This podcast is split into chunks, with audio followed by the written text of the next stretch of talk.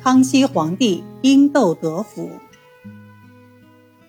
清顺治十一年三月十八日，一个男婴在北京紫禁城内的景仁宫呱呱坠地了。这个孩子就是后来的康熙皇帝，名叫爱新觉罗玄烨。据中国医学史记载，玄烨出生前后的连续三年，京城正流行天花。王公贵族人人自危，不敢出门。为了避免在宫中染上天花，还在襁褓中的玄烨就被抱往紫禁城外的福佑寺里避痘。但是避痘并未取得预期的效果，玄烨两岁时还是染上了天花，但他生命力极强，在保姆的精心照料下，奇迹般的活了下来。令人没有想到的是，玄烨之所以能继承帝位，一个很重要的原因就是他出过天花，对天花病毒有了免疫力。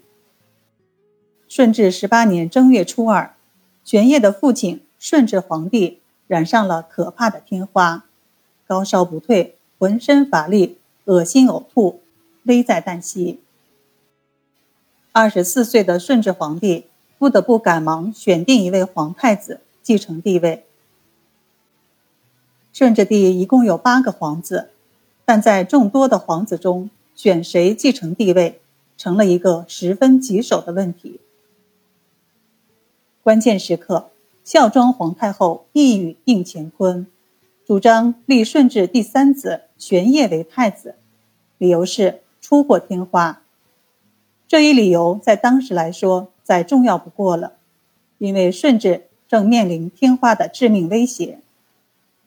于是，顺治在遗诏中立玄烨为太子，成为清军入关后的第二代皇帝。